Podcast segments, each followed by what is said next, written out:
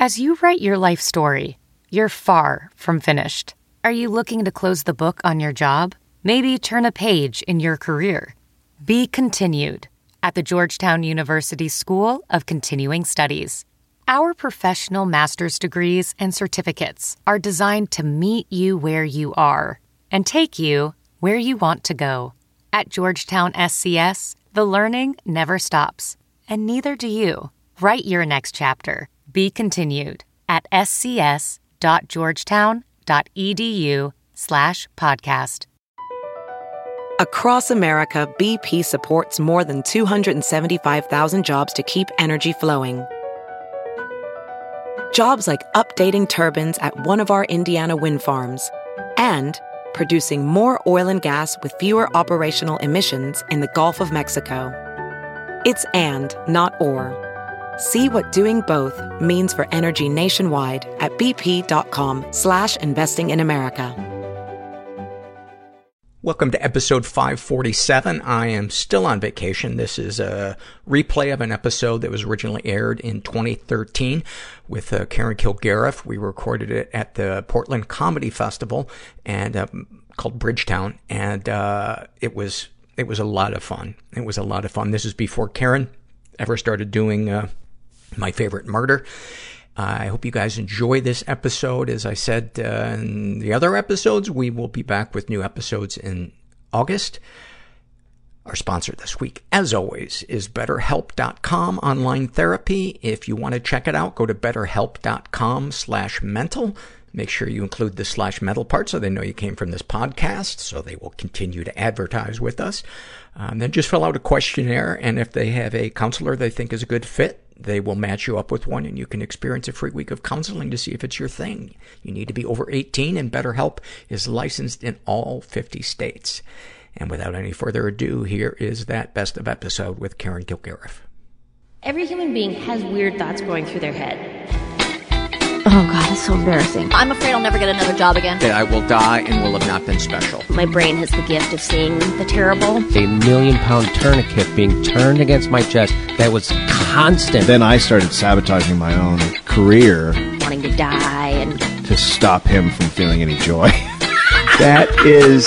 Very uncomfortable in my own body. I ended up becoming a male prostitute. And what I became was an animal. They took away my shoelaces. I became chaos. Like it hurts. I just want to go. I just want to leave. You have no idea what a small part of your life this is. You go to a support group, it's like creating a family that you didn't have. I mean, life is 1% event, My body was abused, 99% judgment about that event. but they couldn't touch the best parts of me. But the world is a little bit wounding. It's also glorious. It does always get better.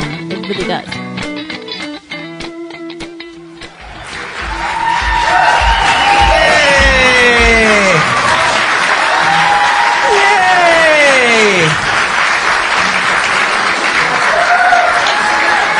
God.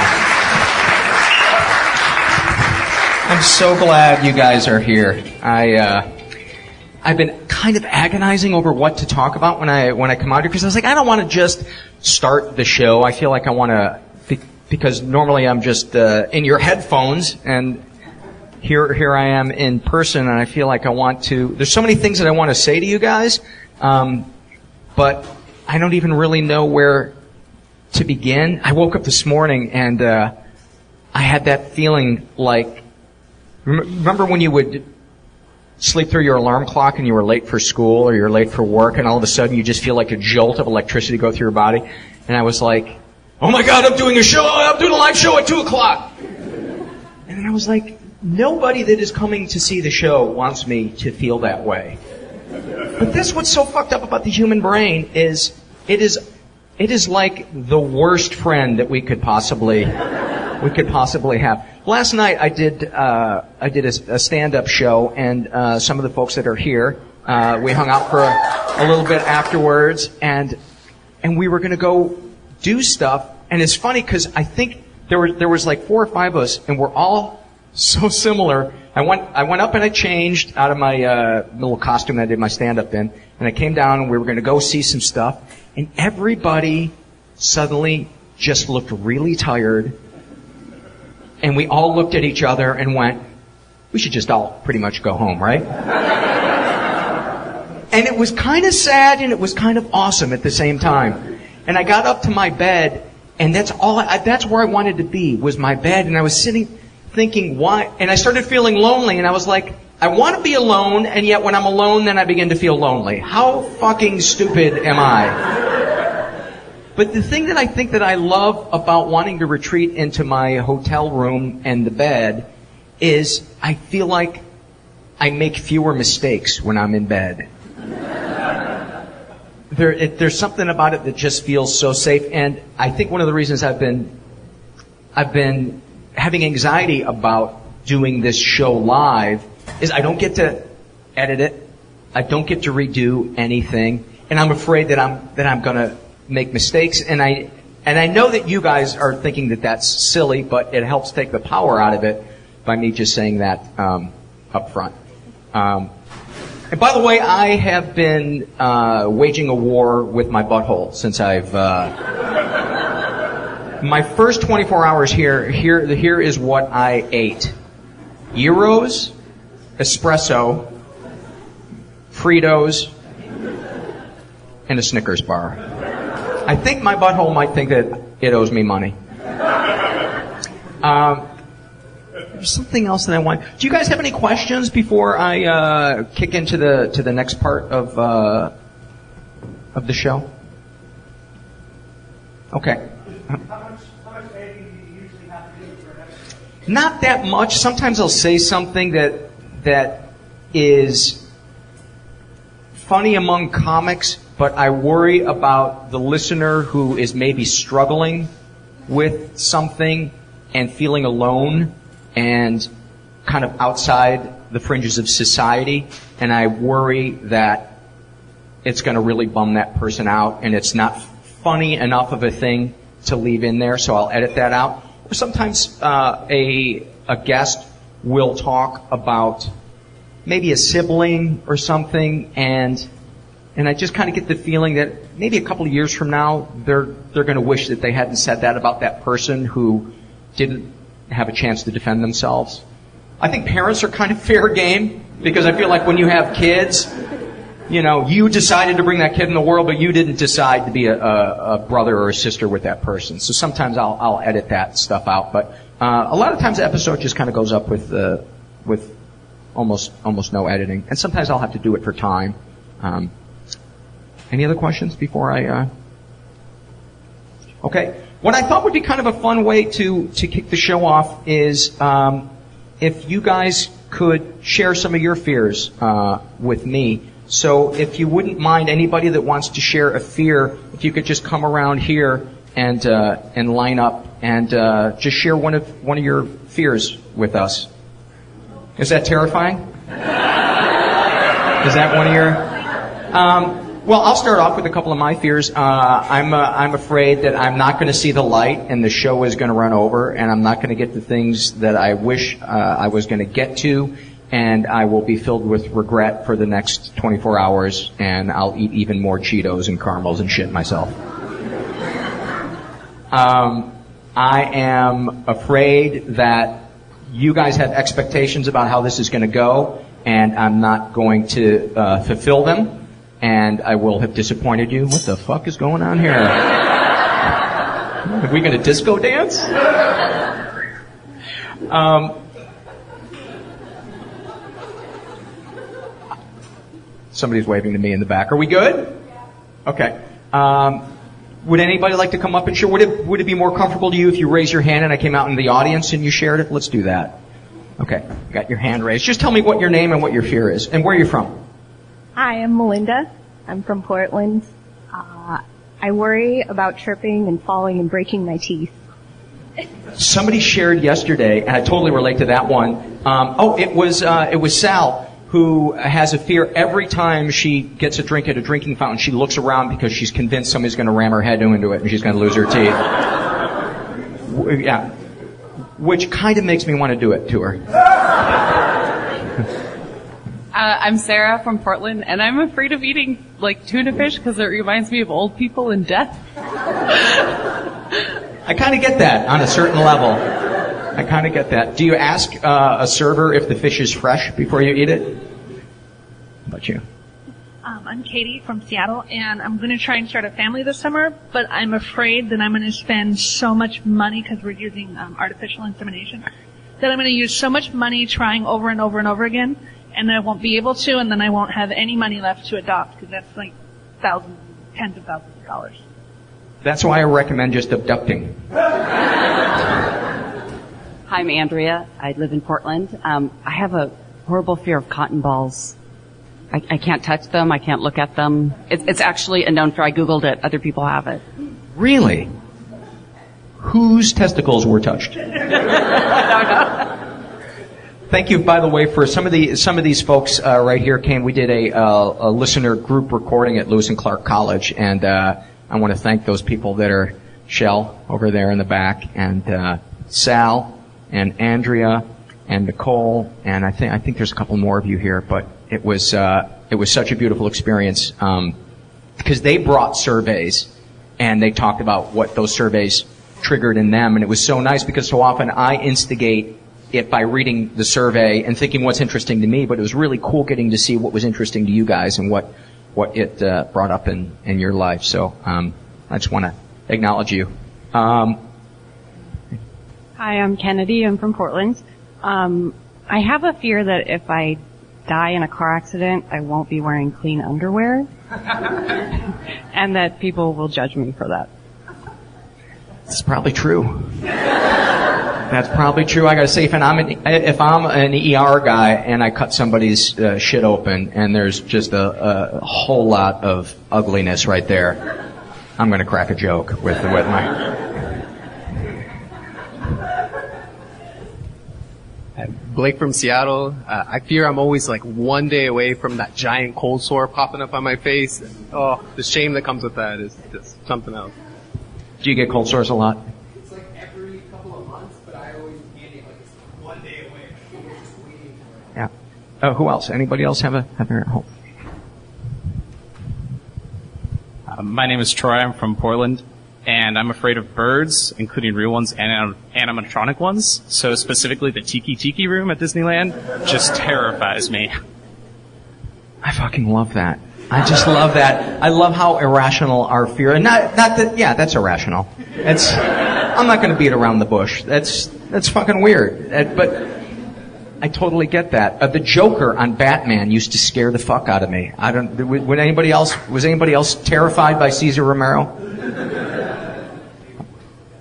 I'm Lisa. I'm from Seattle, and I moved back in with my parents, and I'm afraid that um, I'm gonna live out Grey Gardens.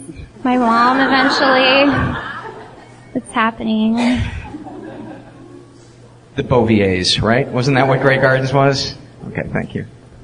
Uh, I'm James from Portland, and uh, the only thing that freaks me out is antique children's furniture. Is it because it's so tiny?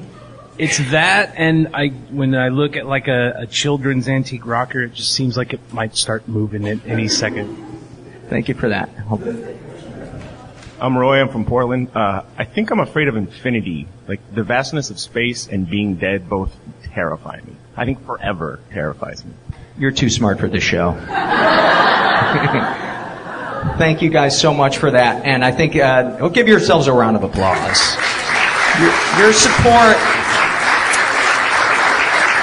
I know I say this a lot, but I want to say it because you're here in person. But your support of the show, you know, people will stop me and thank me and say, you know, the show means a lot to me. Thank you for doing it. I truly get as much out of doing it and getting the feedback from you guys um, as as as you do. So, um, thank you so much. And with that, I, I want to bring out our. Uh, our guest, uh, you know her from uh, Mr. Show, and uh, she was the head writer for uh, the Ellen Show, and she's got an album out now called uh, Behind You, which is hilarious. And unfortunately, her guitar didn't make it tonight. She was going to sing a song for us, but um, I don't think her guitar is going to arrive in time.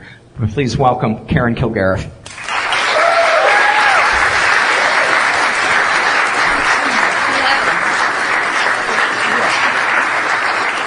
Thank you. Thank you very much. Can I say one thing super quick? Sure. Are we doing off the stand? Um, the guy that is afraid of cold sores, I've gotten them since I was 12. Don't eat nuts or chocolate. and get a prescription of Valtrex, and your life will be changed forever. Thank you You're that. welcome. I, cold sores are the fucking worst thing of all time. Because they also come with it. Not only do they hurt, but there's the the shame. There's some, oh my god, you're, I was once told in a carpool, when I was like 12 years old, this girl goes, what's that thing on your lip? And I was like, "Hmm, the cold were. And she was like, it makes your face look dirty. It's just like, thank you. Perfect. And that's when you should have said, "I should stop blowing your dad." Grapes. and right now, someone in the audience is triggered. Sorry. Oh, dad blowing. It all, it's all gonna come up today. Yeah. It's all coming up. Uh, so I, one of the things I asked Karen to do before she came here was um, to pick out some surveys that um, brought something up in her, or she found interesting, or triggered something that maybe she wanted to to talk about. So um, you want to find one of those on your on I your do. phone? I Let me- shouldn't have brought that coffee, but That's all right. I hold cups of coffee like bottles, like I'm a baby, and I just always have to have it in my hand. Um, There is something very soothing about uh, having something to do with your hands when you're in a situation that you feel like, I don't know, you might be judged or people are looking at you. yeah, or- like I 200 totally- people are looking at you, and you're talking to a microphone. You're being very generous by saying 200 people. it feels like the energy is 200 Yeah, easily, yeah. if not 220. It's funny. I was I was afraid. I was afraid that it was going to sell out, and then I was afraid that it wasn't going to sell out. that, in a nutshell, is my brain. It's other people's disappointment. It's your disappointment. Yeah. It's then the, the whole festival's mad at you. Either Yeah. way, somebody's going to be disappointed, or I'm going to be disappointed. Yeah, yeah. that's life. Either way, fuck my mom. right? It's so nice to have that base to come back to every time, isn't it? What do you Uh, What do you got? Which Which survey is this from? Uh, of course, I went straight to body issues because hello. Um, so this is from the Body Shame uh, survey. This is the body shame, and they were all, I related to every single one of them. It's like a bunch of people going, I hate this, this, this, and just like listing every possible, it's like Grey's Anatomy. I, my fibula's too long, or whatever, everything, every single thing, which I relate to that.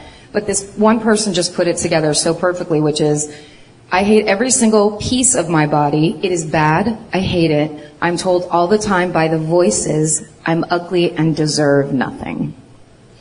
Hello, friend. Hello, best friend. When When did your um, hatred of your body start? When that girl told me the thing about the cold sore.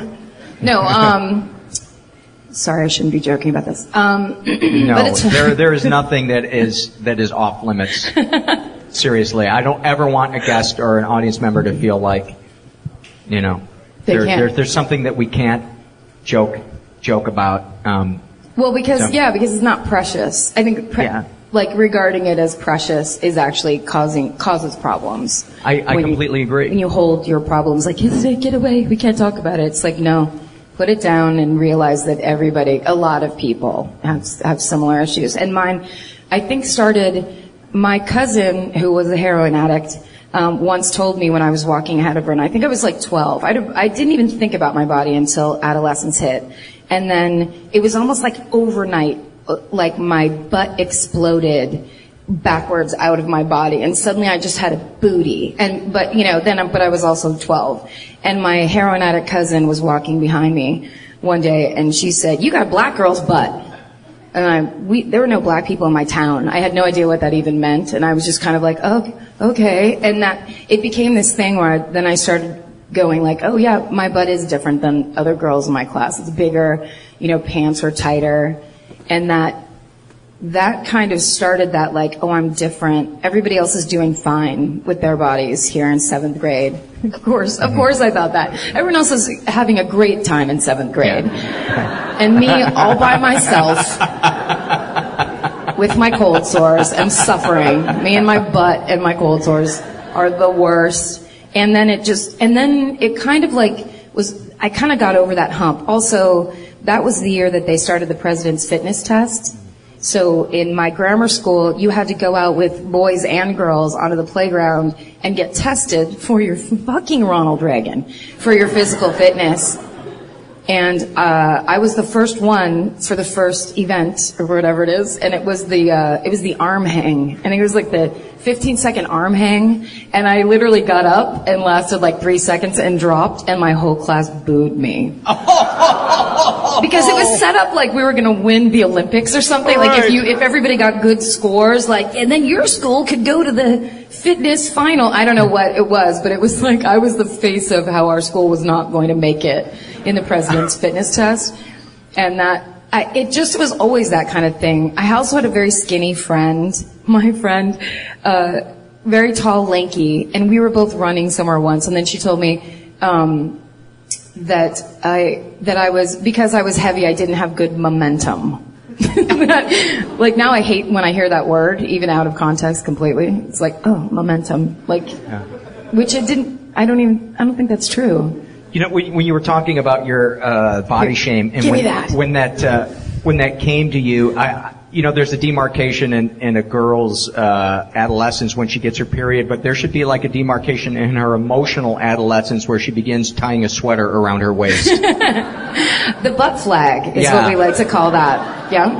Uh, whenever I see a, a woman with the, the sweater tied around the waist, I I automatically think that she's she's struggling with how she feels about her body. Am I am I wrong in feeling that? Because it always looks so so defensive. It's, well, in my, I would say it's absolutely, I like to think of it as like, it's like the invisibility cape. You know what I mean? Or you're just kind of like, don't look over here, it's fine. Like Mm-hmm. nothing back there. Don't worry about it. Cause that's really what you're trying to do. It's like, it's like wearing a, a shift or something. It's just kind of like, let's just, uh, make all of this one long invisible area and you Yeah. don't have to focus on it. Uh, was there another survey, or is that the only uh, the only one that you you pulled out? w- well, that I feel like that kind of hit a ton of things because it was it's just so like every it goes like that and the um, which for the people at home I'm scratching the air like a cat. Um, but I what I mean is it's so it just obliterates everything and the thing that really hit home was the voices tell me the voices tell me I don't deserve anything, which is to me it took me so long to understand that all of these theories and ideas that I had about myself were the voices in my head that they don't know things. They're scared and they're damaged and they have all these theories that they think are going to protect me in the world, but actually they cause so much more pain and damage. Um, and that they're just these voices. They're not uh, it's not logic, which is oh, what I always thought it was, or reason, or I'm just trying to evaluate the world and do the thing that's going to help me the most. It's fear, mostly, and old shit. It, that's such an eloquent way of putting it, and, it, and it's so true. It's the, the, the very thing that we we think is disciplining and protecting us is actually making us feel alone, separate, different, and, and less than. Yeah. But it's union, so what are you going to do? you can't bust that. You can't fight it. You can't, not in America. Yeah. Uh, so let's talk about maybe some seminal moments from uh, from your life. Where would be a good a good place to start with your story? You're you're of Irish descent. I'm of uh, Irish both sides descent. Oh well, let's talk about the drinking. Who Okay. was who was the drunk? Um, me. I'm number one. Sweet. Yeah, I had all the drinks. Sweet. And how long has it been since you uh, drank? I stopped um, drinking full time in 1997. um, I didn't go to a program. I Did you do flex time for a little while? I did. I did, and then I did the points plus system, and. Uh, no, I. The reason I stopped drinking is because I started having seizures. So I went full rock and roll with it, and um, so- Seizures from not drinking or from drinking too much? Because I know when you withdraw from alcohol, people will have serious seizures. Yes, that's true. And uh, they don't know. I still have seizures to this day. I'm still on medication um, for it. The doctor, when I went to county hospital, uh, when I Always a good time. such a nice place to be with everyone else that's sick.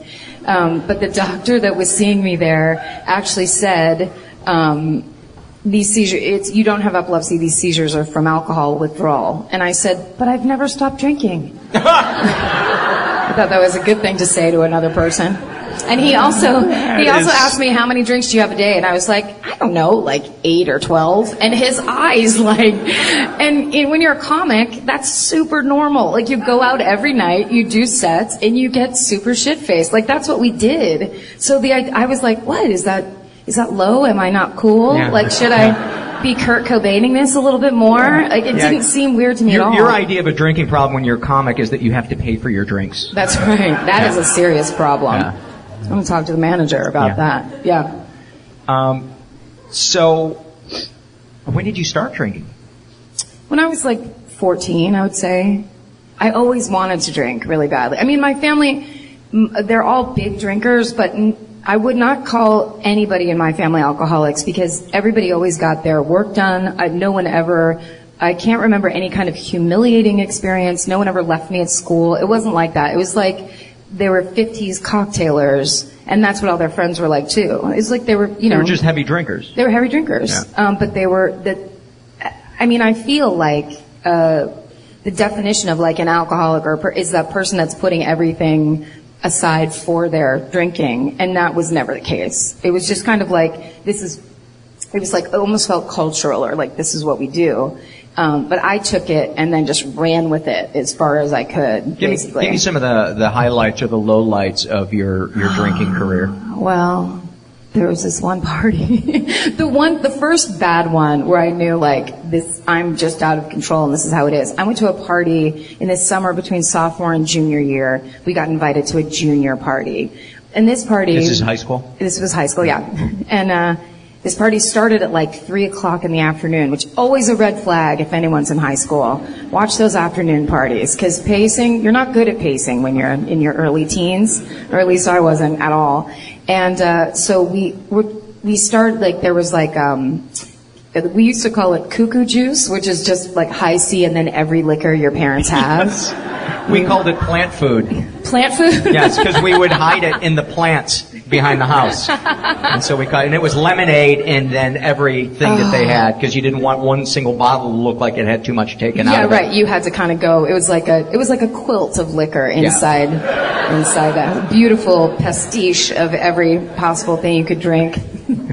Peach schnapps and Kahlua and uh, so I got insanely drunk as fast as I possibly could, which was always how I did it. And um, at one point, it was fun, fun, fun until at one point I kind of came to like, and I was lifting my head off my cousin Mike's white sweater. It was the 80s. Um, and there was two black eye marks. It looked like there was a set of eyes looking back at me. I had been crying on my cousin's shoulder in the middle of this party and like came to out of the crying of like, what's going on? And he was like, oh my god, like some, some, you know, something very dark and bad was happening and I was just kind of not there. And another point, I mean, this truly in my head is like a, a slideshow because it was not it was not continual time. This was just like oh this moment, then this moment, then this moment, and another one which I literally cringe at these moments to this day. And this was in 1984,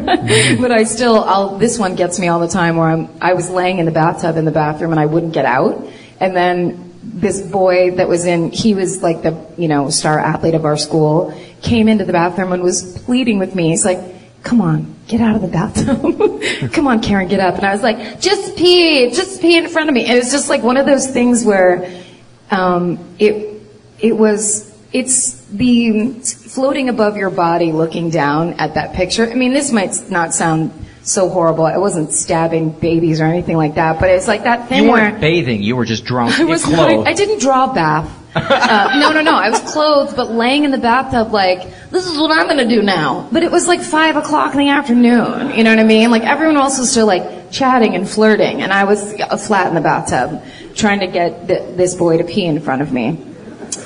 Uh, that was a bad one. And then at the end of this party, which was like at 10 o'clock at night, um, I had gone up to a boy who was a senior who I had a huge crush on, loved, and I said, "Can I talk to you for a second? You said what? Can I talk to you for a second? And he uh, said, "Sure." we walked down the sidewalk a little bit, and uh, there were two really popular girls in my class, Mitch Loomis and Jackie Tom, who were great girls, really beautiful girls. And I walked him down the sidewalk, and then I turned around and said, "I love you more than Jackie Tom or Mitch Loomis ever could," and then started crying again. And then he hugged me, and then my, uh, literally this was awesome because it was like in a movie. A, station wagon screeched up to the side where we were standing. My friend Christine threw the door open and looked at him and goes, sorry, and grabbed me by the sweater and pulled me in and we drove away. Thank God. Where was she five minutes before? But then, so the whole ride, me and Christine, I was like, I just told John Davis I loved him, and like laughing, but then I'd cry. And it was all the, you know, the weird alcoholic bipolar craziness. But then we got dropped off at my parents' house. And the plan was we were going to go to my friend Christine's mom's house because she wasn't going to be there, so we could go there and be drunk. My parents, on the other hand, were having a dinner party. Um, but Christine and I were too drunk to know that this was not where we should be. And so we get dropped off, and we it took us like 15 minutes to get to the front door. We were like, like it was like a bad sketch. We were falling into the bushes and like laughing and talking. And finally, I got to the front door and realized, oh, we're at our house. We're like my house. So I looked at her and I go straight to my room. And we throw the front door open, and we had it was like one of those ranch style houses where the front door opens into like the living room, and the, then the hallway to the bedrooms was over here. And so basically we open the front door to my parents having a dinner party and run up the hallway as if they're, that they're just gonna be like, oh, I don't know what they're doing. And we go into my room, shut the door, and I just lay on the bed because I'm beyond shit faced. And my sister comes, my older sister, two years older, comes, who didn't go to this party, um, too cool to go to that party, comes, throws the door open, and standing there and looking at both of us, and she goes, "You guys are so fucked." and then she leaves. And then my mom comes in and she's trying to have a straight face, but we're like, we're just a bowl of cuckoo juice in my room, basically, the human form. And I'm just laying on the bed laughing and Chris, my friend Christine is standing kind of in front of me and my closet, I had the, you know, 80s bedroom, the closet doors that like pull out like that. And so she's standing there, she goes, hi, Mrs. Kilgariff. We went to a party, we just had a couple of beers, it wasn't a big deal. And then she sticks her arm out like that to put it like against the wall, like to be casual. but of course it's my closet door, so she just falls into the closet. And later on, my mom told me, she was like, it was so hard not to laugh at you guys. You were so hilarious. Until the barfing started. And then we were both in the bathroom barfing for an hour. It was, it was really bad. And my father, at one point I caught my, uh, my, you know, made, made eye contact with, with my father in the hallway and he was, I'd never seen him that mad. He was livid. He was so angry. And we just, I just, that was kind of how I always did it. I blew it as badly as I possibly could then. And then the next day, we had to go out and weed the garden. That was our punishment. I did too the first time I got drunk. They made you weed in the hot sun. I had to pull weeds because they knew Yeah. that would be the worst punishment Yes. possible is to go work manual labor. Um, and then my mom, I was so scared. I was still drunk the next day. I was that drunk originally. And then that night, I was waiting for, you know, what my punishment was. Like, you're never leaving the house again or whatever. And my mom said, oh no, there's no punishment. You just have to go to school tomorrow. And that was the worst punishment because I made it complete. I went to a school. Oh, she she knew that you had made a, an ass of yourself. Oh yeah, yeah, yeah. And well, I mean, like we were, she knew we were legless. There was no way we like pulled that party off like we were superstars and then waited to be uncool when we got to my house. Um, and I told, I'm sure I told her, yeah, at one point I told her I told John Davis that I loved him. And I went to a tiny Catholic school. So there was like, a, there was only, there was only 350 kids in my school. So everybody knew, you know, the hotline got lit up Yeah. that night. And that, I was that girl for two more years. Oh, Yeah. that's a tough thing about uh, small towns or high schools or any any clique is yeah. It's indelible. That's one of the nice things about LA is your your fuck ups can sometimes go unnoticed. Yeah, and there's always people that fuck up so much bigger than you. Yeah. that's true. Yeah. Uh, so what was your relationship with like with your with your family growing up? Was it was there warmth in your in your house? Was it kind of uh, Yeah, I was I was very lucky. It was a really um it was a really nice family. My mother had two alcoholics for her parents, so she did everything she could to give us the opposite of her childhood because her childhood was like nightmarishly bad. Um my father, so it was kind of like I came from both kinds of Irish. There's, if you're Irish, you know, there's good Irish and bad Irish. So there's like the fun, cool Irish with the red cheeks and the kind of, come on to our house. And then there's the bad Irish who are weirdly like, super closed down and, and super judgmentally and biblically and scary and their houses always smell weird. So my mom had bad Irish family and my dad had the good Irish family.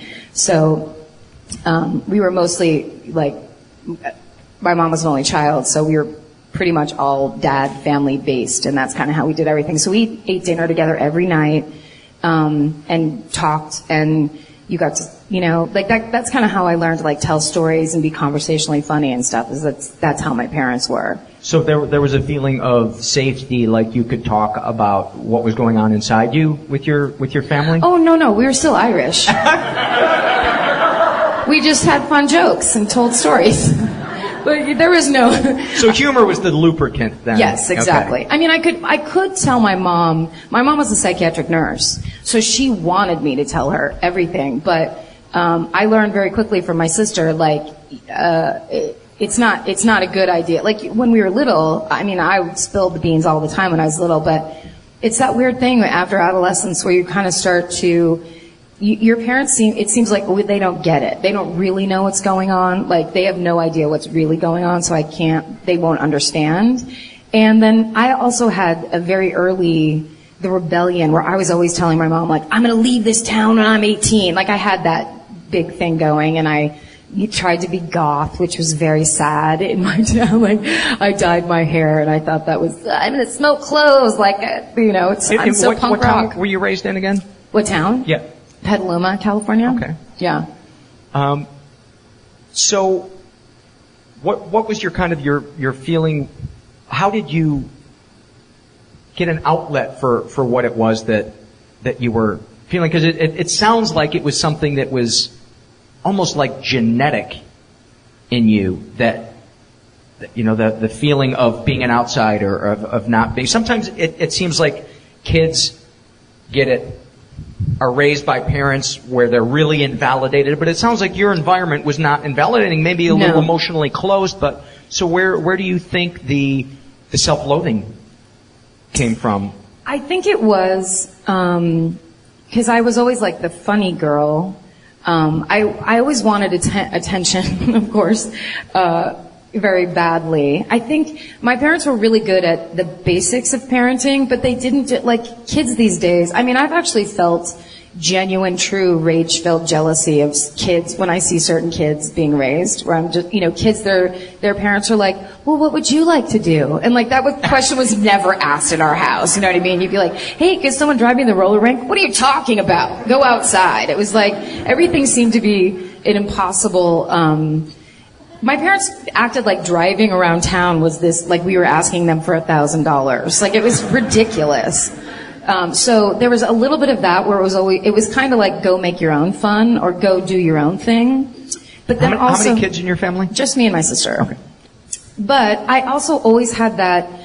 Uh, I was always trying to be funny and always talking and stuff. So I got that kind of like you're weird thing from a very early age, which was just that kind of kid socializing stuff of like you're weird, you're being weird, and so I just always thought, yeah, I'm, okay, I'm weird, fine. But I couldn't. I knew I couldn't control myself. I couldn't control my mouth ever. And so in high school, I think that was my outlet. I um, the drinking, I always was trying, I always wanted to be drinking, but I was always talking and I was always gossiping. I was a terrible, terrible gossip and I was always trying to be funny. Um, and then I, when I was like about a sophomore or, and maybe it was because of that party, but then I started eating and the eating, the eating, I gained like 40 pounds between like junior and senior year. Um, cause I was just, I wasn't popular. Like I think we all had that kind of John Hughes in the 80s, like, okay, now I'm going to be Molly Ringwald and some Judd, um, I was going to say Judd Hirsch. What's the, which, Judd Nelson. Judd Nelson? Judge Reinhold? Um, you're kind of waiting for that moment in high school, and it never happened for me. And then I was positive, like, okay, then now I'm, I am really weird. Like, there's, I'm gross. And so then I was kind of like, fuck it, I'm gonna eat Doritos then. And it was, an, it was so easy to do that. It was so easy to not try. and to and to justify it in my mind is like, well, they don't get me, or um, they're superficial. What I love is that like eh, I think a lot of people do that where if you are not being courted actively, then the accusation to the other sex is always like they're so superficial. Where it's like I was in love with the guy that was like the quarterback of the football team. Yeah. Like I certainly wasn't trying to be interesting or Yeah. play my range. They're, they're shallow because they're not validating my fantasy. Exactly. Where are the roses?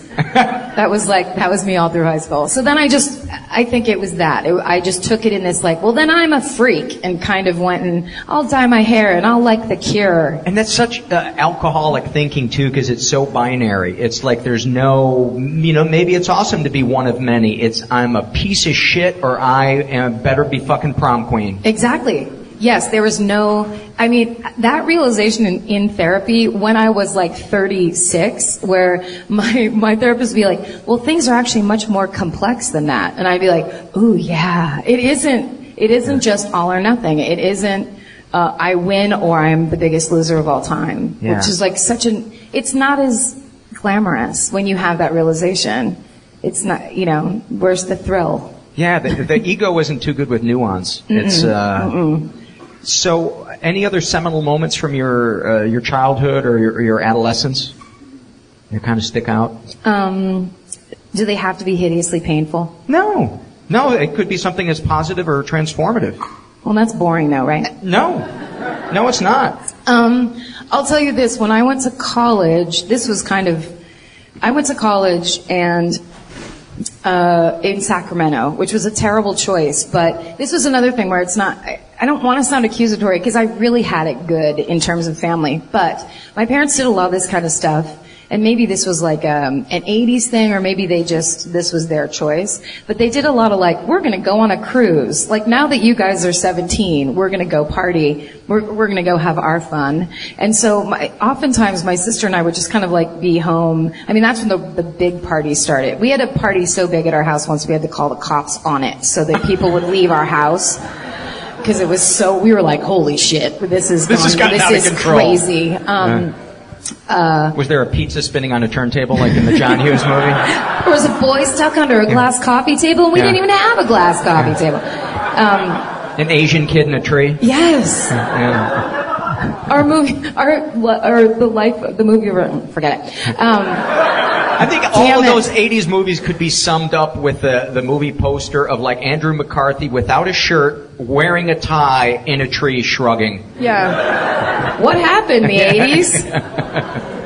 Yeah, exactly. It was that was kind of always the goal. But the uh, the flip side of that, which they don't ever talk about in the John Hughes movies, was like I decided I picked my own college by myself because my friend in high school said, "Come on, let's be roommates," and I was like, "Okay." Like that, you shouldn't pick a college that way. You, there should be more I guidance. did, I did the exact same thing. It's so weird. And these days, like, um, I, my friend Adrian, I remember them talking about, well, we're going to go with Connor, their son, who is going to college that next year. We're driving down to Santa Barbara, and then we're going to drive to Blue. And I was like, fuck you guys. Fuck Connor. He's got all this support, and adults are going to help him make a choice. It's bullshit. I literally, I remember filling out the application like, this seems like somebody else should be here with me. Oh well. oh well, I guess I'll drink a Budweiser.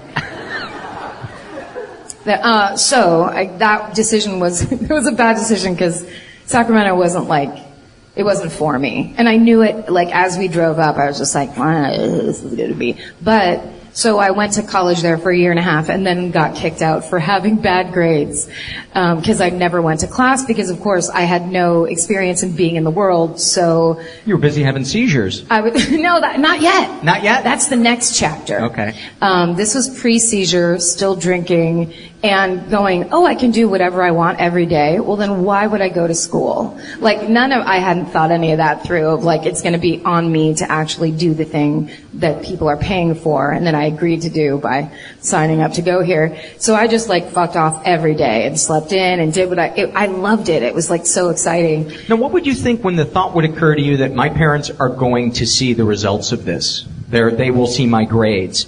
What would you think when that would that thought not pop into your head, or would you just brush it away and say, "I'll deal with it when that comes up"? Yeah, I brushed. It was total denial all the time. It was kind of like, "It's fine, it's fine." That that voice, the "it's fine" voice, has done me the most disservice in my life. It's, it'll be fine. It's fine. Um, because then it's like anything that I want to do is justified. And I remember when the my final report card came that was going to say, "And congratulations for your .10 grade point average. You're kicked out of Sacramento State." Um, I just kept checking the mailbox every day because it was like summer. I'm thinking I was going to get it so, before my dad. But of course, he's watching me go to the mailbox every day. Like, I'd never had a big interest in mail before that. It wasn't like I was always like, what? Look at these coupons they sent us. It was like never a thing. So suddenly I'm always there. So of course, he's on to me. And then he's like, did your report card come? And I'd be like, no, nope. It's so weird. There must be a problem in the office. There's such an endearing quality to your fuck ups. you know, Because they're so dumb. They're just so kind of like, but here's what I'll have to say. So that was very, because I knew, it's like what you're saying. I knew I was fucking up. I watched myself doing it. I watched myself making these terrible choices. I did it anyway. I kept doing it. I got kicked out of college. And I mean, I had it good. My parents were paying for my education. They were paying for everything. I had, they opened up a little bank account so I could go get my monthly stipend. I mean, that's like the American dream. And I was like, fuck it. Like, I'm gonna drink Keystone Light. That was my choice. And so then that they, alone should have been your bottom. I mean, That's just a horrible choice. it's disgusting. Yeah. But the cans were lined or something. There was something about it that there was a great selling Some point. advertising gimmick. It was the queen of beers, I think, as opposed to. Anyway, um, but the, again, when, when I they finally found out, uh, my parents just said, "Well, we love you, but you're cut off." So suddenly, I was in Sacramento with no money and no job and no school to go to and no means of support, and now I was truly on my own, and that was that was a humongous, that was a big milestone moment. I can still remember the feeling of sitting on the back steps of a house I just signed a lease agreement with my three other friends. I was supposed to come up with like 300, 400 bucks a month and sitting back there like staring at the sky like, oh my God, like what am I going to do? Um, but then that's when I started doing stand up because I figured I really wanted to do it secretly, but I was like, oh, I'll, you know, I'm sure I won't was the kind of thought in my head. And at that point I was like, well, I might as well because I don't have anything to lose. I don't have anything at all. So I might as well do it. And then because, I think because that's, was the first thought I had, like literally a month later, did you ever know Arthur Montmorency? He's a stand-up comic. He started in Sacramento. He moved down to LA and he worked on the 70, that 70 show for the first couple seasons. Really cool guy, but very dark, very bitter, classic stand-up comic. And I met him randomly in a bar one night, like a month after that happened, the month after I was cut off and thought, you know, like I'm the biggest loser in my entire extended family. Um, uh, my friend and I were at this bar and I was talking to him, like I was introduced to him, and we were talking and talking and talking, and finally he goes, are you a stand-up comic? And I go, no. And he goes, well, you should be, and invited me to come do his uh, weekly show. And it was, it felt very like fateful and deep. I, I was kind of like, someone, ra- some random guy was kind of like, you, do this. He sees me. He sees inside me. yeah, he sees the secret dream I've always had. Yeah. What did that feel like? It was fucking incredible, especially because after all that fucking up, I felt like, well, this is just who I am. Like I'm only a fuck up and I only make bad decisions and I'll never get anything I want because this is what I do. So I don't, it's that thing. The voices would tell me, I don't deserve anything. I don't deserve to get what I want. Um, and I, how smart could I be if I can't even do these basic things? And in retrospect, I never wanted to go to college. I just did it. I mean, that's what you were supposed to do. And I remember thinking that when I was like 17, where everyone was like, I'm going to go to Berkeley, I'm going to go to Davis or whatever. And I would just think, I just want to go get an apartment and like smoke cigarettes by myself. Like that's what, that's what I wanted to do after high school. I wanted to not go to school anymore really badly, but I just did what I was supposed to do. Um, so it was actually kind of amazing because I think, I think things kind of will out in a way uh, through bad stuff. I mean, through fuck ups. You have to, you have to kind of smash through your life to get to something else. I, like that idea that you're supposed to somehow make great decisions and glide through and be like A, B, C, all the you know every all the everything's lighting up for me. Like it just does not work that way, and it shouldn't work that Yeah, way. and, so, and sometimes I think the thing that unlocks the door to where you're meant to be is the failure investing a bunch of emotional energy in something that kind of egotistically you want, uh, or you think you should want to do. Yeah. And then having that kind of fall apart and, and then this other thing just kind of uh, weirdly, weirdly comes in. come in because yeah, I think I didn't want to be weird. I you know I didn't want to be the weird person. I definitely wanted to be a stand-up, but I also wanted to do the thing my parents wanted me to do, and I wanted to be like all my other friends that were going to college and stuff. But if I was actually being true to myself, which wasn't going to come for another 25 years or whatever, but if I were, then I would have kind of peeled off and been like, I'm gonna, I'm gonna go into San Francisco and, you know, see, get a job and see what I want to do. But that, even the idea of being that independent, um, wasn't even a consideration at that point. So, what's what's the next kind of uh, moment in the in your arc, personally or emotionally? Uh, well, I once I started stand up, things went very well for me very quickly, which was good and bad. Um, because uh, because I think it's that thing of it really was what I was supposed to do. I mean, I I believe that about myself, and so I you know would do comedy contests, do well in them or whatever. Go and I had a lot of support. Like I met a lot of San Francisco comics who would come up to Sacramento for contests or for whatever. And so I met uh, Greg Behrendt and I met Karen Anderson and I met Patton Oswalt and Blaine Capatch and all these people, and kind of found my niche or whatever. And then I got an agent. Um, Margaret Cho was a good friend of mine, and she had an agent. She had me send my tape to her.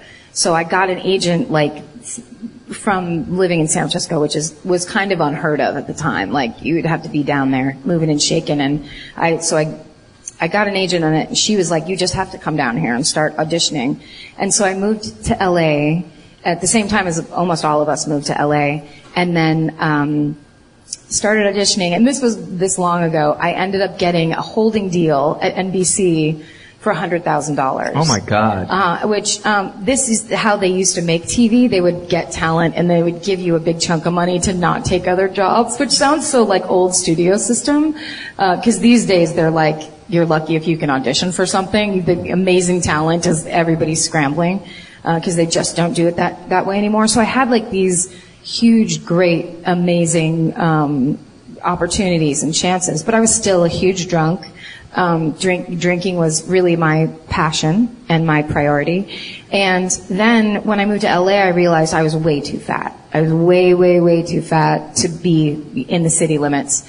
And so just, I was taking up way too much room. And so, um, I got, uh, How'd you get through the roadblock? I don't know. Yeah. They must You have sucked seen your belly me. in. Yes, exactly. and, and wore a sweater around your waist. I tied that invisibility sweater on. And they didn't see me. So, uh, uh, because in San Francisco I was fine to myself. I didn't, I never really thought about it. Um, but in LA, of course, it's the, the land of the anorexic actress that doesn't take dressing on her salad, and, which was very foreign to me. And so after like six months there, I was, I, it was so uncomfortable. It was like, it was like having to walk around naked every day. That's how deeply uncomfortable with myself I was there. So I started taking diet pills. And this was back when it was Fen, before Fen-Phen. Um, so it was just the upper diet pill. I went to a doctor in Burbank and uh, started taking them, and I lost 30 pounds in like a month and a half or something. What's Just it- like What's his name? uh, he's he's no longer a doctor. He now he works in Guatemala. Um, it was the shadiest doctor's appointment I've ever had. It was hilarious. One of the nurses. Uh, you know that part in Raiders of the Lost Ark where they open up the Ark of the Covenant and those two soldiers look in and then they start like uh, all of their skin uh, starts to peel off their body. That's what the receptionist looked like, but with a long red wig on. She was like a walking skeleton. Horrifying. Like when I walked in, I was like, oh, this is bad. And then the, the nurse that weighed you and like told you like what you, what your goal should be didn't have a bot, one of her bottom teeth was missing. So it was like skeleton in the Ozarks. I was just like, what, what is this place? And then I walked in to actually get my check checkup to have the doctor give you the prescription. And it was literally he was the man was like in the shadows the entire he was just like hello nice to meet you like lightly touch my wrist. Okay here's your prescription. And then i'm basically on pharmaceutical speed. So i was my heart raced constantly. I mean that is the kind of amazing part about speed, I guess, is it's like you're constantly jogging but doing nothing. So I'd just be sitting around like, turn the channel. I don't want to watch this show. It was, I was a lunatic. I was a lunatic. And drinking, which is such a scary combination. It's well, I'm positive that's why I started having the seizures. I'm I'm positive those diet pills had everything to do with it. Um, but yeah, I, uh, when I would go, so we'd go do sets, and I would I would do my comedy like I would talk really fast like this, and I would talk until I ran out of breath, and then I would and then I would do, do something else. Like it was it's really not funny at all. Um, not good comedy. And then afterwards we'd go to a bar and I would drink 11 beers and it would just start to cut the tension for me. So yeah, the drinking. 11 beers will cut a lot of things.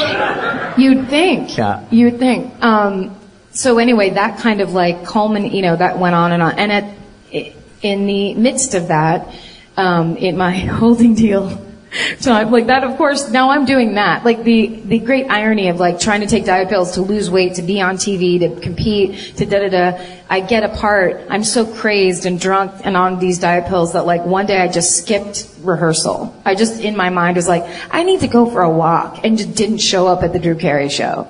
So of course I got fired. It was like that, that kind of shit going on where there was no one there to be like, hey, listen, decision maker, um, we need to look at these priorities really quickly. So I was, so, you know, I got fired from that. I, I was just a mess, basically. And then it kind of just, and I was a terrible auditioner. I was a terrible auditioner anyway, but then I was on speed. I would, I had this strange biker anger when I was in auditioning. So I was like supposed to be reading for the best friend, but I'd be like, yeah, well, I guess I'll see you later. And they'd be like, could you do it like a little uh, less angry? And I'd be like, I don't know what you're talking about.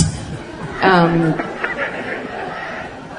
and then, God damn it, I wish there was footage of that. I know. God damn it. I know. It was, uh, and the funniest part about all of it was I had, lo- I was the thinnest I'd ever been in my life. I was, uh, fine, you know, like I had lost all this weight and I was still considered fat. Like I was still considered the, a chunky girl or a overweight girl or whatever in terms of auditioning. And that was a big, uh, that was a big kind of I, I don't want to say aha moment. Do you use Oprah phrases on your show? That was a huge aha moment for me um, because I just realized there was there was no winning in that. There's no you can't be thin enough in Hollywood and and and my body type. Unless I have like my thigh muscles scraped off of my bones, I will never look like any of those people. It's just not how I'm built. And uh, so it, then I had the seizures, then I stopped drinking, and then I started doing comedy about the fact that I am not built to look like that. And I think that's when I really found my voice in stand up, is when I first started doing all that. And I, my comedy started to get really good because it was, it started to get real and kind of true. Um, and how did Mr. Show come about? Well, those, um, David and Bob were, Laura Milligan, my friend Laura Milligan, who was from San Francisco, started doing a night of comedy in LA called, it was called Tantrum. And it, looking back now, was the most incredible array of talent. So like Tenacious D did one of their first sets ever at that show. And Bob and David were workshopping sketches for Mr. Show. And, um, uh, you know, Mary Lynn Rajskub did one of her first stand-up sets at that show. Um, there's all kinds of, Will Ferrell used to do uh, this hilarious bit with two other guys. They they called themselves a Canadian performance art troupe called Simpatico, and they would come out wearing um, like speed skater unitards with the hoods, and they would just pass a ball really fast between the three of them to weird music, and then yell Simpatico. It was the greatest thing I'd ever seen. It was so fucking hilarious. And Molly Shannon did sketches there. It was like this really cool thing. So anyway, there was like a little group of people, or kind of, it was actually kind of a big group of people that all hung out that came out of that um, circle. And we also all drank together constantly and went to dinner every night. We were like this weird, big codependent group of people that hung out. Like all a the funny time. Manson family. Yes, exactly. but we killed with comedy. Thank you. Let me let me see how we're uh, we're doing on time. Uh, do you want to talk about your mom? Sure. Yeah, yeah. Uh, and then I say no and drop the mic and walk off stage. How dare you? No, my um, well, my mom, who was the matriarch, obviously of our family, very, very intelligent woman, very a working mother all my life, very, um, very feminist, very pro uh, woman. She's, I think she's the reason I can do a lot of the things that I can do these days, because she was this amazing example she like she used to do stuff like in the 80s when there would be the terrible you know the uh, economic stuff going on on tv my dad would go girls you better marry a lawyer. And then my mom would go bullshit you better be a lawyer. And there's like a little sitcom. Um, but when uh, uh, my grandmother growing up um, had alzheimer's and she uh, died of it and she lived with us for a little while, which was terrible and the nightmare of Alzheimer's, if anyone knows. And I'm sure a lot of people have gone through it. Um, having like an elderly grandparent that loses their mind, you know, at the dinner table with you, it's really painful. And so, uh, my mom and uh, Alzheimer's goes down, um, is inherited on if you it's passed through the mother. That's the gene. And so my mom got it early onset when she was 63. And so she kind of went from being this incredibly powerful, self-possessed, um, you know, she was the advice nurse at Kaiser for like 15 years. Like when you called up because you were scared of the rash on your arm, it was my mom was the one that was like, honey, don't worry about it. Put some cortisone on it, you're fine. Like she was that person and she got uh, early onset Alzheimer's and basically, um, lost her shit. And, uh, is, that's, that's what we, the past 10 years have been horrible for that because it kind, um, if you've ever gone through having a relative with Alzheimer's, it's kind of like they slowly get replaced by someone else right in front of you.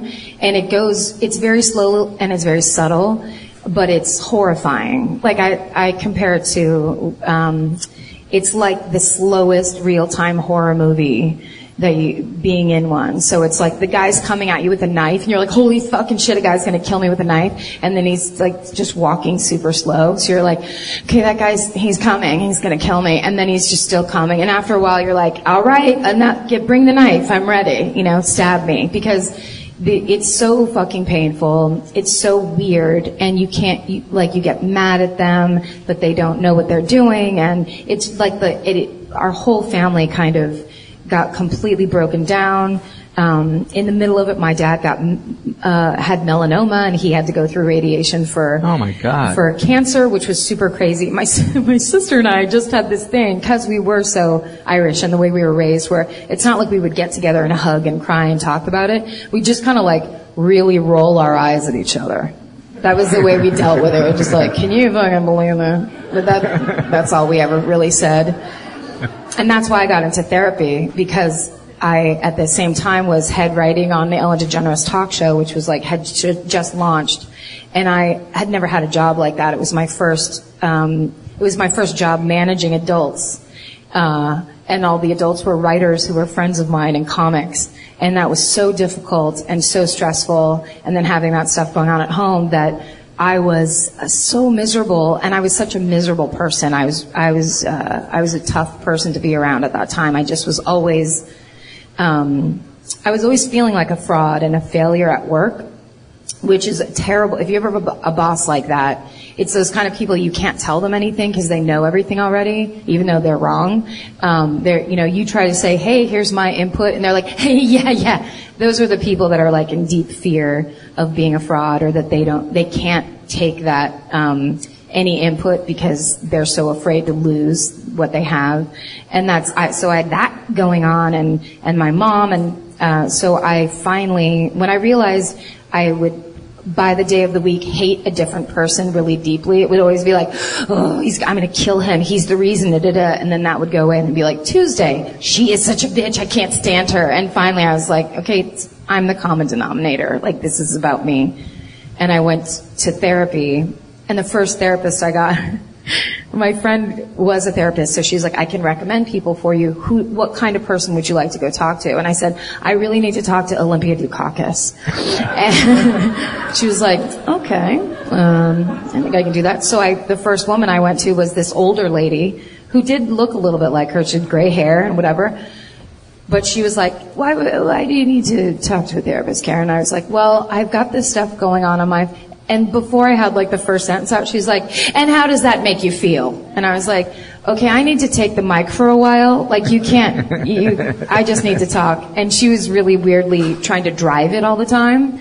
So I stopped going to her. I only went to her once or twice. And um, then I then I was I almost had that thing of like I can't do therapy like it didn't work that time so I'm never going to try again. It was almost like being rejected. Yeah, in and, dating. And, and so many people that have never tried therapy don't realize that the vibe of the therapist has everything to do with how successful it will be, and that there's a thousand different vibes and energies that. And a good therapist, you will just be able to melt in front of them, and all the stuff that needs to come up will come up naturally. Yes. So did you find that in your second therapist? Yes, and the weirdest thing was I just went on the, it was like, basically I was like, well, fuck it, I don't need therapy. And then, of course, I was back at work. In, in two weeks, I was like, ha- you know, again, having a nervous breakdown. So I just went on the psych- Psychology Today website and looked under my town, and there was like a lady that seemed nice.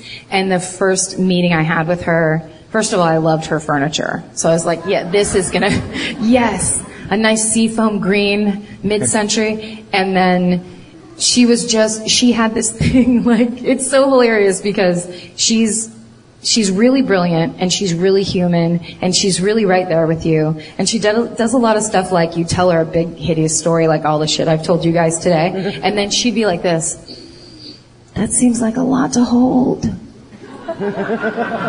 And that is like no one in my life had ever said anything similar like that because it's like it's like compassionate and it's like you know it's empathetic but at the same time it's not like i'm going to solve it for you so you stop talking it's not it you know no one she's not trying to do anything You felt heard and i felt. felt heard and held held which is hilarious i love saying that to I people totally, I totally know that feeling, and it's so fucking awesome. Yeah, that you don't have to scramble around for a big answer. That it doesn't work that way. It's like you just have to barf and barf and barf and get it all out. And it's like having a stomach flu for, for me now, like eight years. Just keep on barfing. You keep on barfing and it just gets a little bit easier. And then you can kind of see like, the thing that's amazing to me is those voices, back to the voices in the head, where she has made it so clear of just like, identifying that these voices, it's kind of like a, you know, the King Arthur's court or the round table where each knight is trying to do something for you and it, they're trying to be on your side even though sometimes it seems so against you. So they're voices that are saying, you know, don't go out, you look fat. And she would say like, well, what do you think they're trying to protect you from? What do you think that voice is trying to protect you from? What, did, what do you think the fear is underneath that? So instead of being like, I'm crazy, we have to get rid of these voices with pills or something, it's like, no, let's actually figure out what the real fear is underneath that, where the risk is for you. Yeah, it, it, it's when, when therapy is good, it feels would like love a beer right now. Sorry. That crack sounded so good. It's get, that first sip is going to be so good. It's, it's all a- bubbles. it's a Keystone Light. You don't want it? They serve exclusively Keystone in Portland. That'd be so awesome. when therapy is good, it feels like somebody is holding your hand, walking down a dark tunnel, and just kind of shining a flashlight when it needs to be shined. But they're not. They're not dragging you, and they're not pushing you. They're, it it feels kind of gentle, but ever so slightly kind of prodding, you know, ever so slightly of just, just going to nudge you an inch this way. What do you think? What do you think about that? And you, you get to feel like you're discovering it. They're helping you discover it. They're not telling you something they read in a book. Good therapy feels like they're helping you discover something good that has always been inside you, Yeah. but for some reason has been muted. Yes. Well, yes, because I feel like, you know, and depending on your range of issues or whatever, but for me, it just felt like it wasn't that I didn't know, like I know where I wanted to be, which I feel like I'm the closest to it I've ever been in my life. Like this, and this weekend in particular, it's, I'm having the greatest fucking time. I'm, I, I'm certainly not thin in any way that I thought I was supposed to be when I was in my 20s, and I could give a shit. I just could, I've eaten so many voodoo donuts this week and I can't even tell you. What's your, right? fa- do you have a favorite? Um, well, anything with a bunch of cereal on top of it, like, fuck, yeah, Uh-huh. do it. But I feel like there was a time where it was just like, don't eat that. I'm gonna eat it. Now I'm disgusting. I'm a bad person. It's Yeah. like that crazy ping pong in your mind. It's just so pointless. It's like, you know, you, I don't know. It's, she has helped me realize that like all this stuff is, is within me, it's within my power. Whether or not I choose to make decisions is, is my own. And it isn't bad if I don't. Like I remember talking to her where I, I smoked a lot of pot in that period of time I was talking about because that just, I couldn't figure out what else to do with myself and I couldn't drink. And, um, I told her that finally one day, and I, because I wasn't talking about it to her because I felt like she would be like, "You have to stop doing that." And her answer was, "Everybody needs a little bit of oblivion." And I was just like, "I love you so much. you are helping me so much." And it's like true. It's like you, in my mind, I have all these things of here's how you're supposed to be, here's how you're supposed to do it, blah blah blah. I'm so wrong. I couldn't be more wrong. So that idea of like, I'm smoking pot, but I shouldn't. It's like just en- if you're gonna do it, enjoy it. Like, don't do it and beat yourself up for it. Like, then, then you just get nothing ever. Yeah. That, that's such a, a, a beautiful experience. Uh, you know what what you're describing. I just uh, I love I love hearing stuff like that. Um, where do you feel like you're at uh, today with with stuff? Do you feel like you're in a lot of self acceptance? I mean, you seem you are a different person than I bumped into you at a party. I think it was at Dave Rath's, maybe like like 12 or 13 years ago, and um, we had never officially met, and I I think I might have introduced myself, but you scared me. You you intimidated me. Yep. And um, That was my thing. You should, oh, it's so good. I was really yeah, good at it, actually. Yeah, you were really intimidating. That was my defense. It was actually, it, to me, it felt like that was the only thing I had. That was the only card I had to play. So it was, and that's that vulnerability thing we were talking about earlier. The idea of I could never be vulnerable or nice to people because in my mind, you can't be a nice fat girl. That's the saddest thing to be. So I was going to be the girl that scared scared you away from that area of the room. Like what what is the benefit of that? Like I know I never went back in and said, "Okay, so you can do that." Now what? Like now now you're smoking in the corner and everyone thinks you're a big bitch. What do we get from this? Like that I never thought that through in any way. Maybe the donuts are all yours. Yeah, exactly. Get over there, mom. But uh, yeah, so I, my thing was just I could never let anybody know that I wanted. I wanted to meet you. I, I saw you on TV. I thought you were the fucking so hilarious on Dinner and a Movie. Like, oh. I, I swear to God, right? Because I would watch that and like, what's more irritating than interstitial shit during a movie you're trying to watch, where you're just like, oh my god. And they usually pick people that are so terrible. And you guys were so. I mean, I could tell you were riffing. I could tell you were you were making stuff up on the spot. It wasn't it wasn't all scripted. And I had so much respect for that, like the comfort you had on camera. Um, so I'm sure I was thrilled to be around you. And I think a lot of people do this where it's like you see the person that you like or you admire, and then you're kind of like, I have to figure out a plan. Like, how am I going to get them to? I can't look as pathetic as I feel. Exactly. I can't stick my hand out and say you're great, which is pro- what everybody wants in the world. Yes. Instead, you're like, I'm gonna say this thing loudly, then she'll turn around. You know, like there's a, I, I do that constantly. So my thing was always because I was so intimidated in LA. I was so you know so insecure and all these things. My thing was I'm going to be the person that acts like they hate everybody because everybody's always kissing everybody's ass. So that's going to be fascinating. Because like, right? Famous people are going to be like, why is she mad at me? How else am I going to break through if I don't, you know, do, if I don't do that? And I had a lot of people, t- tons of people tell me that. We were just like, oh, the first time I met you, I thought you hated my guts. I was like, yes, that's right. You played perfectly into my plan.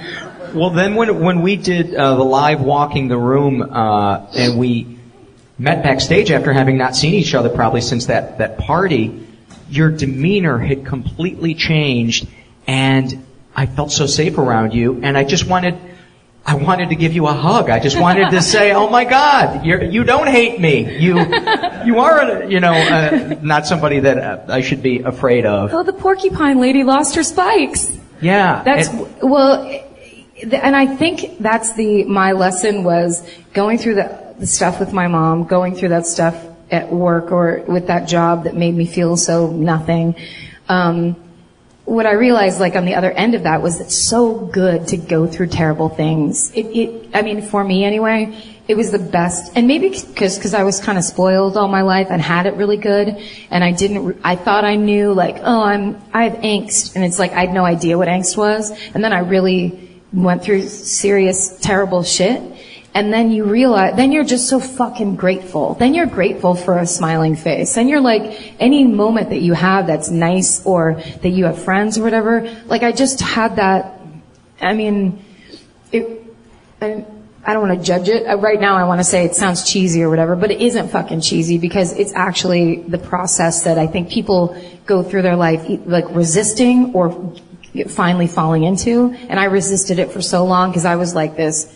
It was like I had a bunch of plaque on me. I was just so stiff and tight and I controlling and you, you needed to see me this certain way and I needed to be strong. I needed to be strong. That was what it was. You couldn't see me as any, like you needed to be scared of me. You needed to fear me. You needed to think I was hilarious. But other than that, like you, nobody could come in, which is so terrible and lonely and totally miserable. so so lonely making and you know the irony is real strength is just putting yourself out there unapologetic, unapologetically and saying i want to be loved i want to be accepted Well, and also because then you can, then other people that kind of feel that same feeling or whatever, when you can kind of just hang out. And I also realized, because I stopped doing comedy when I was working on that show completely, and I was just like, I wasn't that good at it or whatever I was, it wasn't meant to be. And I just basically shut down an entire, at, like pr- pretty much the core of myself to go do this other thing, like to make money basically. And I made myself so miserable um, by doing that, by kind of just dismissing like, oh, comedy, who cares? Anyone could do that. Which is like, no, actually, not everybody. i had breakfast with dana uh, gould this morning and he said the exact same thing When he was that- working that- on The Simpsons. when he was working on The Simpsons. Yeah. And at first he was like, I've you know, got this, making all this money and I'm working on this popular show, but there was a part of himself that wasn't being able to be expressed and, and so he started do, going back to doing stand-up comedy and part of himself was judging himself going, why am I doing this? I've been given this great opportunity. Why am I walking away from it? But he could feel that there was something inside of him that still, still needed to be e- expressed. Yeah, because it's not, um, for me, it's not like I made that decision. Like I was going to be a doctor and then I became a stand-up comic. Like it's what I wanted to be from really early on and I got to do it and it became my, it is kind of my identity in a way. Like not in the way of like I can't stop riffing, but in the way of just, I, I love comedy. I love to be in that world and to be away from that world made me in, insanely miserable. And so to, to be able to get back uh, to do it and to do it the way I want and to know that it means something to be a woman on stage speaking her mind, being as she is and kind of being like, right everybody? Like it does, it's not that common anymore. I, I see, I think a lot of people, a lot of female comics feel this need on stage to be, to kind of, um, please the audience in a way or you know, be something, be, be, uh, talk about blowjobs or be, you know, be like the boner girl or whatever. Right. And you don't see as often people that are just kind of standing there like, well, here's actually my opinion. Here's my point of view. I'm an, I'm a human being aside from the hand job, um, abilities that I have, which I'm not in any way deriding because everybody needs those. But I think it's, I realize the importance of it, I think. Uh, well, we just got the light, so we're gonna we're gonna have to wrap things up. But first of all, I want to give you a, a, round of applause and thank, Thank you. so much. Thanks. Is is there anything that you would like to uh, to plug? Your album is is great. She has a five song uh, album out called Behind You. Behind you, and uh, that's on Bandcamp. Um, Bandcamp.com. band, uh, bandcamp.org. No, no, it's .com. Okay. That was just internet humor. Yeah. Can't help it. Um, and then You have a beautiful voice. I'm I'm kind of bummed that your guitar didn't make it. I know you guys. I left my guitar in Moshe Kasher's car. we were up till five in the morning last night. I fucking love this festival so much. It's we're so having great. the best time. But yeah, when I got up at uh, 1:15 today, and then realized I had no way to get a hold of my guitar. I could walk over there and do it a cappella number for you. First of all, I could stay here and do it. Uh, I was totally joking. Just Yeah. fucking jam out some Manhattan transfer for you. Well, you know what I'm thinking since we're we're running short on time. Um, did you bring any loves to to uh, share with us? What do, what do you li- mean? a list of, of fears. Didn't I ask you to bring a list of fears and loves? No, but I I, I'd do love that? to do it. Yeah. Okay, would you want to uh, riff on some? Because what I'd love to do is have the audience share their loves too. So I'd love to alternate between you sharing a love and audience members I'd sharing love to a do love. that. Can So- I say, wait, when Yeah. everyone was saying their fears before, Yeah. my fear is getting caught in a place where I lose my pants somehow and having no one that has the same pant size as me.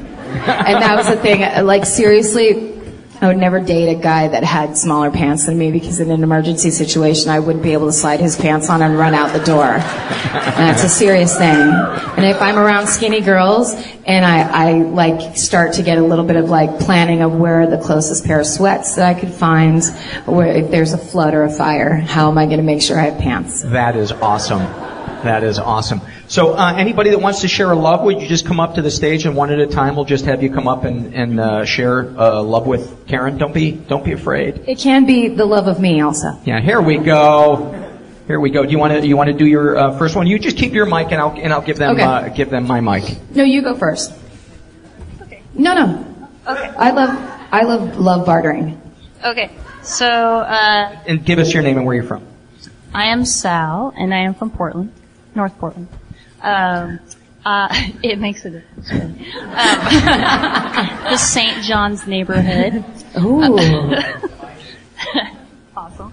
Uh, my love is when we get our first real snowfall, and it just totally makes the whole world quiet. I love that one. Thank yeah, you, that's good.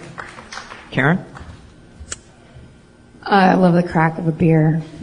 I think I said that already. I'm sorry, but I really, I really, lo- I love a crack of a beer, and it drives me crazy in movies because they never do the sound effect right. When people drink beer, you can hear the water just slap back down into the bottle, and like you, you sip a beer out of a bottle, that fizz sound. That I'm such an alcoholic. Okay, you go. Hi, I'm uh, Brian. I'm from Idaho.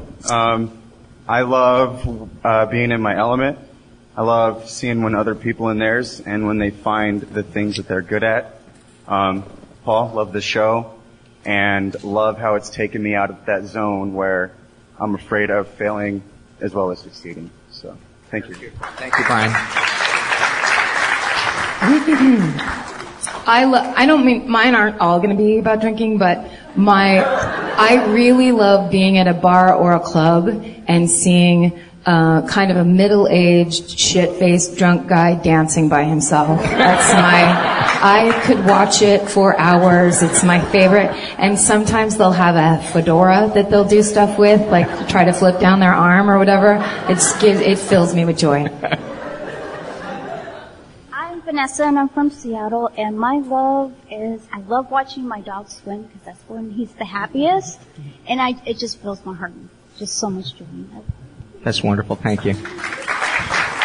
I just got a dog. Um, my dog George Lopez. She's a girl, and uh, I never had my own dog before, and I, I I can't believe how much I love her. I can't believe how much I now understand dog people, and I really love watching TV at night. And I'm laying on the couch, and she lays behind me, like facing the other direction, and we sleep back to back.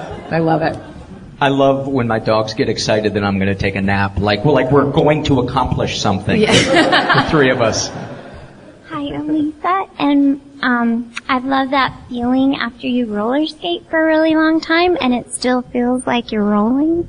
Thank you, Lisa. That's a good one. Yeah. I love roller skating. Um, I was gonna say, I love when something happens in public.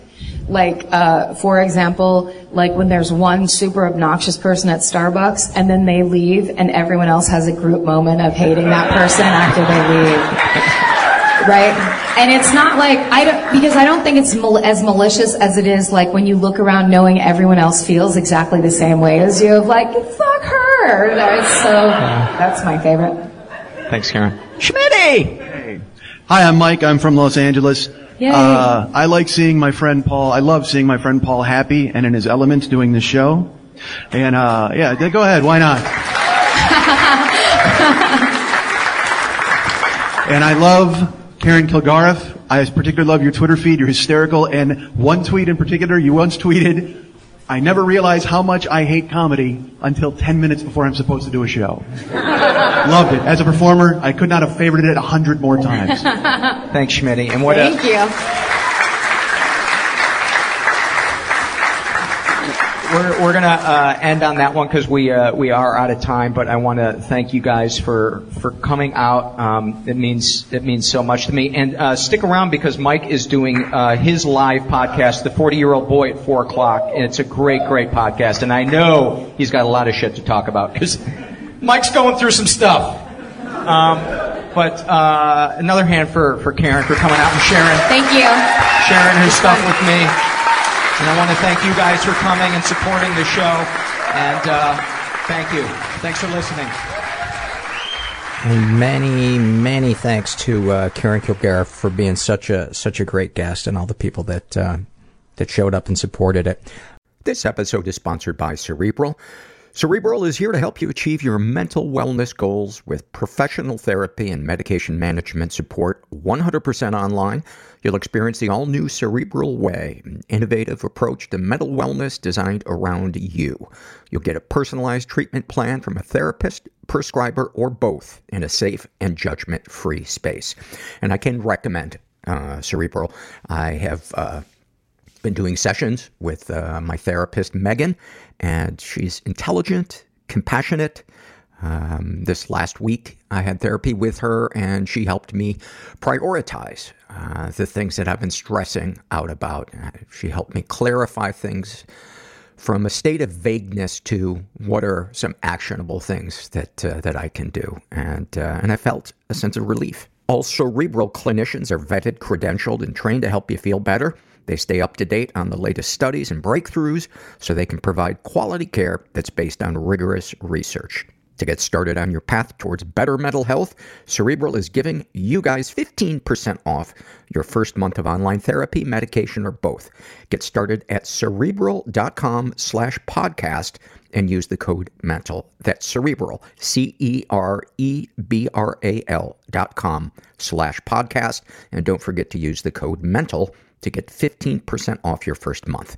Make 2024 your best year yet. Um, before I uh, take it out with some surveys and um, a listener email, I want to remind you guys that there are a couple of different ways to support the show if you feel so inclined.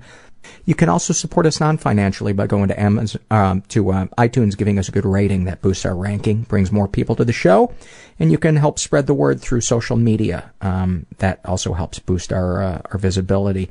And I want to take this time up because I've never well, it's been a while since I've thanked you guys, but um, the people that have signed up to this is another way that you can support the show. People that have signed up to transcribe episodes. It takes about a full day for somebody to transcribe an entire episode of this show, and um, I just want to read the names of the people who have done that. Um, Jennifer Lycano, uh, Deborah Norby, um, Jennifer uh, again and again, Sarah Coletta Heald, Sean Bryan, Nikoliakis, Sean Bryan again, Sherry Sly, Wendy Chow, Wendy Chow again, Wendy Chow a third time, Sherry Sly, Amy Tennant, Lindsay Price, Keely Weir, Lindsay Price, Lindsay Price, Lindsay Price, Lindsay Price. Lindsay, you fucking rock. Deborah Norby again. Jen Jebus. Emily Galishote. Lise Prebe. Emily Galishote. Emily Galishote. Emily Galishote. Emily Galishote. Keely Weir again. And Jenna Gaines. Thank you, guys. Those are all the episodes that have been transcribed, and there are people currently transcribing other episodes, and I appreciate it so much. And I'm sorry if I butchered uh, any of your names. Um, let's jump into some surveys. This is from the Shame and Secret survey. This was filled out by a guy who calls himself Fraud. So you know it's going to be teeming with self confidence. He's straight, he's in his 30s, was raised in an environment that was a little dysfunctional, never been sexually abused, deepest, darkest thoughts, pretty tame, just sex with a variety of different women. I'm married with three kids and would never act on that. Deepest, darkest secrets. I've been feeling down and depleted lately, and after a coworker just tore into me a few weeks ago, I had nothing inside of me to even attempt a defense. I was working out of town at the time and went back to the hotel and carved the word fraud into my left forearm. I used to cut myself a lot as a teenager and into my 20s, but hadn't done it in 15 years. Cutting myself again felt really good at the time, but I have come to really regret it. My seven year old daughter noticed it one day and asked me what it meant and how it got there. I ended up just dismissing it and changing the subject. My dental hygienist also noticed it when taking my blood pressure the other day. She's normally extremely chatty, but didn't say a word after she saw that carved into my arm. Since then, I've just kept the scar covered with a bandage so no one notices. It's extremely humiliating, but I also feel like I deserved it. Sexual fantasies most powerful to you. Um, be, just being able to please a woman. Um, I'm not able to please my wife, and as a resort, we haven't had sex in almost two years. I've never been sexually intimate with anyone else. Would you ever consider telling a partner or close friend your fantasies? He, uh, he writes, My wife knows uh, I feel a lot of shame about it. Uh, do these secrets and thoughts generate any particular feelings towards yourself? I feel like a failure as a husband and as a man. You know, I hope I hope you listen to this episode and hear about how Karen talked about feeling like a fraud and know that we all feel that way. Um, at least the people that listen to this show, I know, feel that way. Maybe there's some people out there that never feel that way, but um, I feel that way a lot, and you're not alone. And I just want to give you a big hug. This email came from uh, a woman who calls herself Laura. And uh, she writes I'm a crisis clinician who basically goes and assesses folks when they are suicidal, homicidal, or psychotic, as well as I do admissions and run groups in a voluntary short term inpatient crisis stabilization unit. I will say I have totally ripped you off and done fear and love off groups in the crisis unit, and the patients have fucking loved it. Um, that makes me so happy to hear that. In my job, I deal with folks when they get pretty far beyond the state of okay, and I decide when and if they are no longer able to make safe decisions for themselves.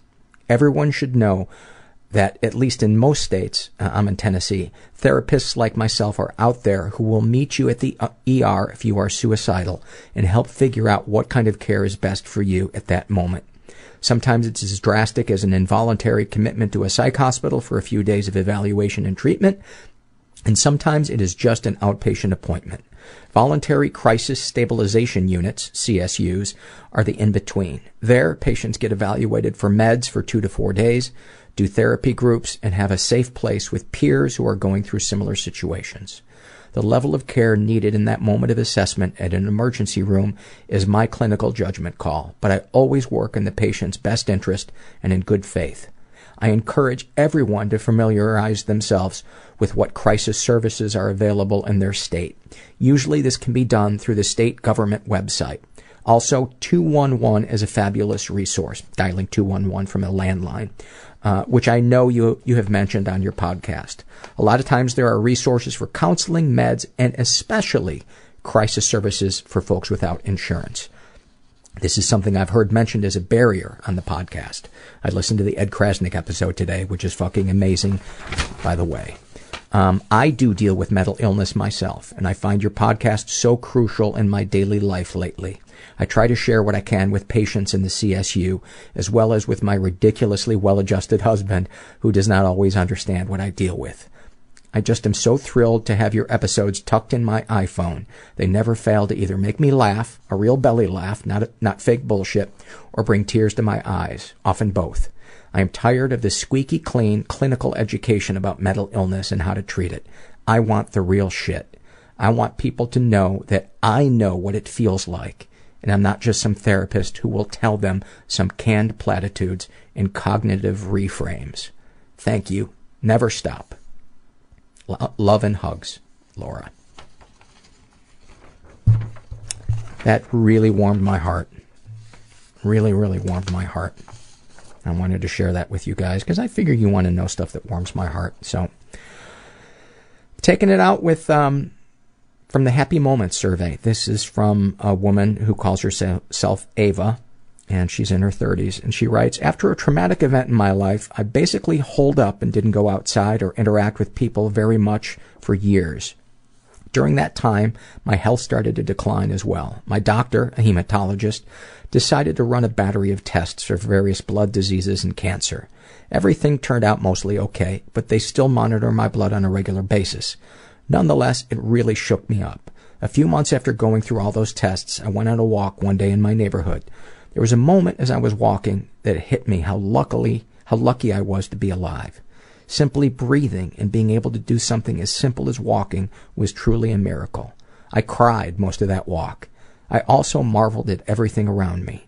Since I hadn't been outside much in the previous years, everything looked so fresh, new, and vibrant. Almost as if I was seeing for the first time in my life. Every leaf, every flower, every blade of grass was simply astounding to me. I forgot how captivating clouds look, shifting and moving above me in the sky. Birds had beautiful melodies to sing and a playfulness. I couldn't get enough of it. It was one of the happiest moments of my life. It was the first time I truly appreciated and felt the weight of what it means to be alive. What a beautiful moment to go out on. Thank you. Thank you for that, Ava. And um, thank you guys for listening and supporting and coming out in Portland and um, helping me create this this really cool community that that I love and really feeds really feeds my soul. And if you're out there and you're feeling stuck, you're not alone. Everybody I know is bizarrely beautifully Everybody fucked up I in some know weird is way. bizarrely beautifully fucked Everybody up I in know some is weird way. Bizarrely beautifully fucked up in some weird way.